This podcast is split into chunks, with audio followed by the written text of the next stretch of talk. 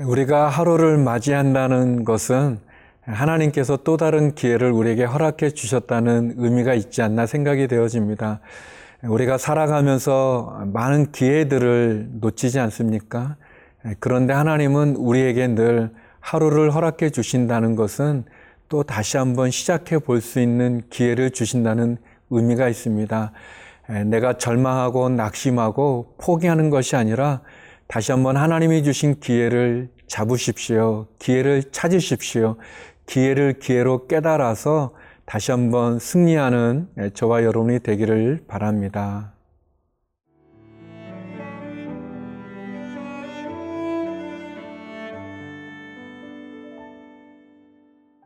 마가복음 14장 12절에서 21절 말씀입니다.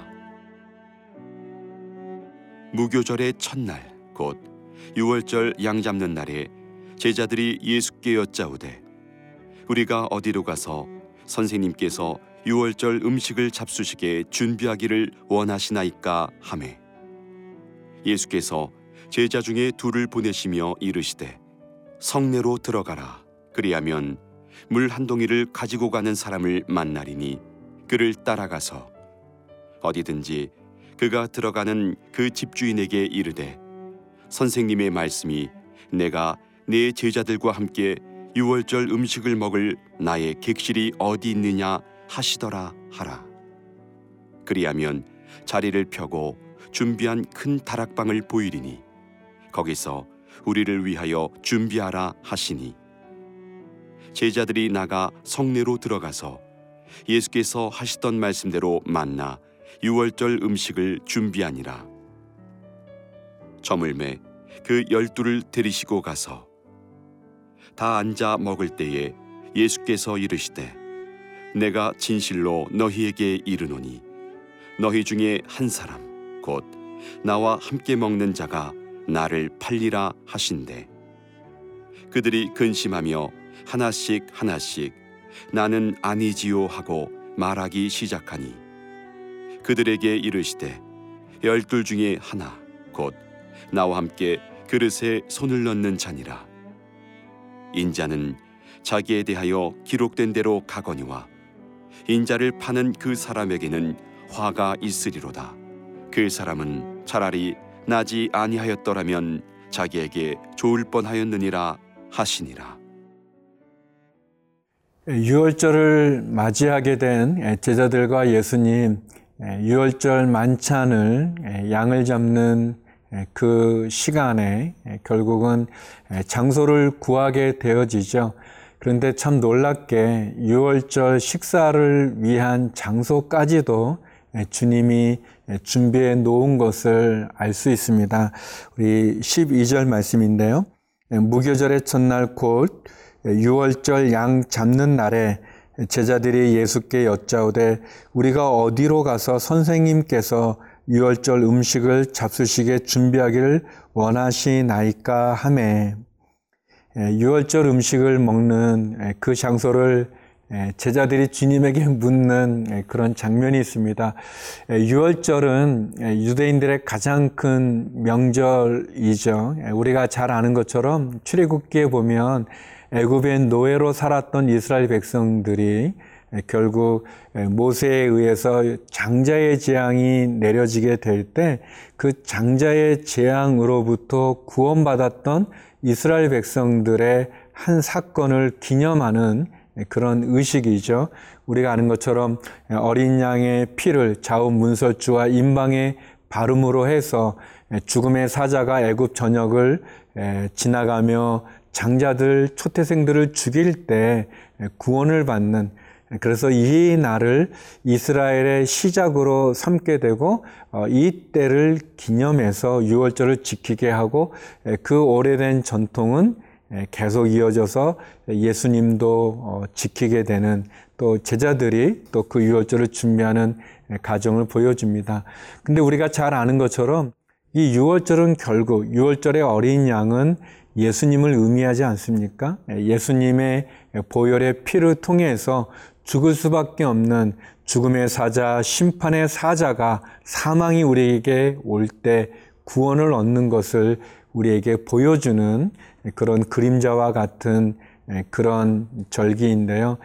결국 이 유월절 음식을 먹는 장소를 구하는 그 제자들이 결국은 주님께서 그 장소를 예비해 놓은 것을 보면서 저는 두 가지를 좀 생각해 봤습니다. 한 가지는 6월절의 완성은 결국 예수님에게서 이루어지는구나라는 것을 보게 되었습니다.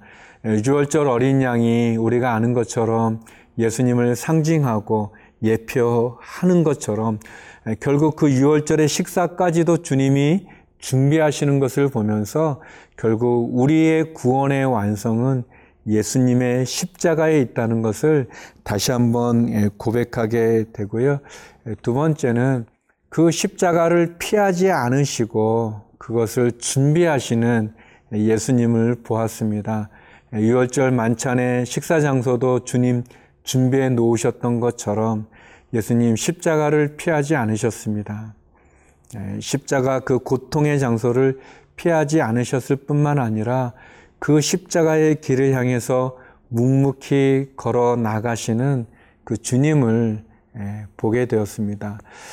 아주 오래 전에 제가 성교 훈련을 받을 때 그 훈련 받는 훈련원에 어떤 목사님 오셔서 예수님에 대해서 설명하시면서 예수님 십자가를 향해서 묵묵히 걸어가셨고 여러분 선교사도 그렇게 예수님의 십자가를 향해서 걸어가는 사람들입니다라고 이렇게 설명해 주셨을 때 굉장히 은혜도 받고 인상적이었는데요. 과연 나의 걸음걸음, 나의 방향은 십자가를 향하고 있는가? 아니면 나의 욕심이나 야망 또는 죄를 향하고 있는가? 내가 하나님 나라를 향해 가고 있는가? 아니면 이 땅의 세상 나라를 향해 내가 가고 있는가를 돌아보게 됩니다. 예수님은 우리들에게 유월절을 완성하실 뿐만 아니라 그 유월절을 피하지 않으시고 십자가를 피하지 않고 십자가의 길을 가는 모습을 보여줍니다. 저와 여러분도 십자가를 사랑하고 십자가를 향해 나가는 한 걸음 한 걸음 되기를 기도드립니다.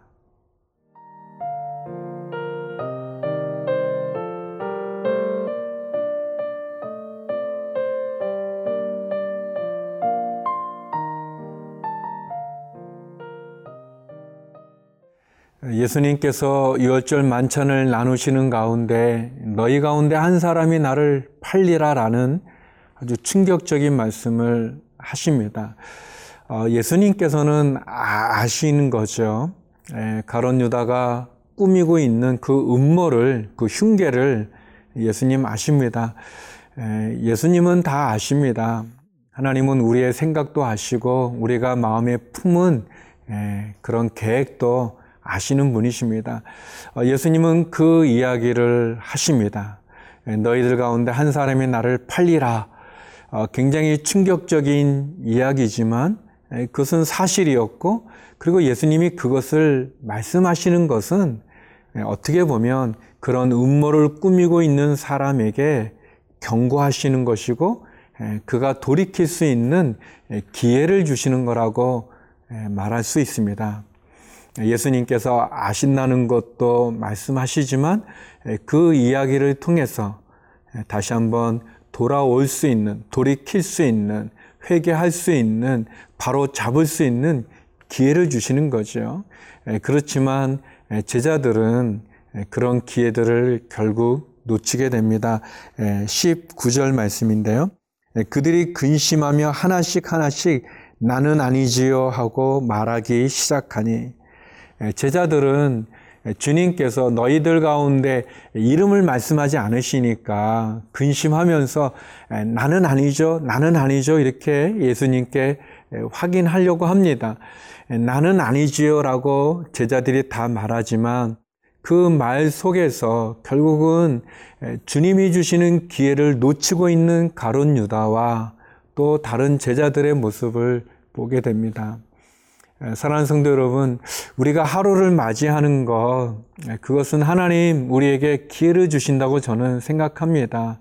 물론 우리가 기회를 놓친 것도 많고, 되돌릴 수 없는 것도 많고, 다시 돌아갈 수 없는 것도 많이 있죠. 그렇지만 하나님 우리를 포기하지 않습니다. 예수님이 가론 유다를 포기하지 않으신 것처럼 하나님 우리를 절대 포기하지 않습니다. 우리가 하루를 맞이한다는 것은 다시 시작할 수 있고 또 다시 하나님 그 부르심에 응답할 수 있는 겁니다. 물론 다 이룰 수는 없겠지만 시작할 수 있는 거죠. 다시 한 걸음을 내디딜 수 있는 거죠. 다시 도전할 수도 있고, 그리고 다시 하나님 앞에 돌아올 수도 있는 것입니다. 예수님께서 너희 가운데 한 사람이 나를 팔리라는 말씀은 꾸짖는 것이 아닙니다. 그 말씀은 정죄하는 것이 아닙니다. 그것은 기회를 주는 거죠. 하나님께서 저와 여러분에게 주신 기회를 소중하게 여기십시오. 그 기회를 놓치지 마십시오. 그 기회를 다시 내가 하나님 앞에 바로 쓸수 있는 하나님과 앞에 하나님 앞에 내가 온전해 줄 수 있는 그런 기회로 삼으십시오. 우리가 맞이하는 하루가 얼마나 소중하고 얼마나 귀한지 모릅니다. 하나님이 그런 나를 주시고 그런 은혜를 베풀어 주셨습니다. 그 기회를 포기하지 마십시오. 절망하지 마시고 근심과 염려로 빼앗기지 마시고 또는 술에 취한 사람처럼 정신을 놓지 마시고 특별히 우리의 믿음으로 다시 한번 나에게 기회를 주시는 하나님 앞에 천심을 다해서 시작해보고 도전해보고 또 다시 기도하고 다시 시작하고 그렇게 한 걸음 한 걸음 나가는 저와 여러분 되기를 바랍니다. 기도하시겠습니다. 거룩하신 아버지 하나님, 6월절을 완성하실 뿐만 아니라 또 다시 한번 우리에게 기회를 주시는 그 예수님을 만납니다. 하나님 주님이 주시는 하루를 귀하게 살게 하여 주시고 주님이 내게 주신 기회를 기회로 깨닫고 놓치지 않고 다시 시작할 수 있는 그래서 온전해질 수 있는 주님 앞에 바로 쓸 수 있는 우리의 하루의 삶이 되게 하여 주옵소서. 하나님, 우리의 자녀들을 또 우리의 가정을 또 우리의 일터를 특별히 경제적인 어려움에 있는 분들을 기억하여 주셔서 도와 주시옵소서. 환우들을 치료하여 주시고 해외에 있는 성도, 성도들과 또 우리 선교사님들을 기억하사 지켜주시고 불꽃 같은 눈동자로 도와주시고 지켜 주시옵소서. 예수님 이름으로 기도드립니다. 아멘.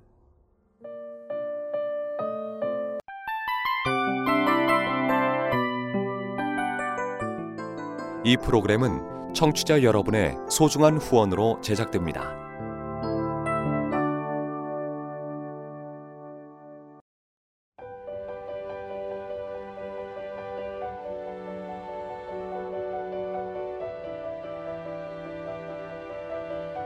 세상에는 수많은 교회들이 있지만 더 깊이 있는 말씀 강해를 찾기 위해 크기로만 교회를 선정하지 않습니다. 보다 좋은 영적 콘텐츠를 더 많이 나누기 위해 방송비를 받지 않습니다. 1년 365일 복음만 전하고 싶어서 우리는 광고를 하지 않습니다. 온누리의 복음을 땅끝까지 CGN TV와 함께 땅끝 선교사가 되주세요.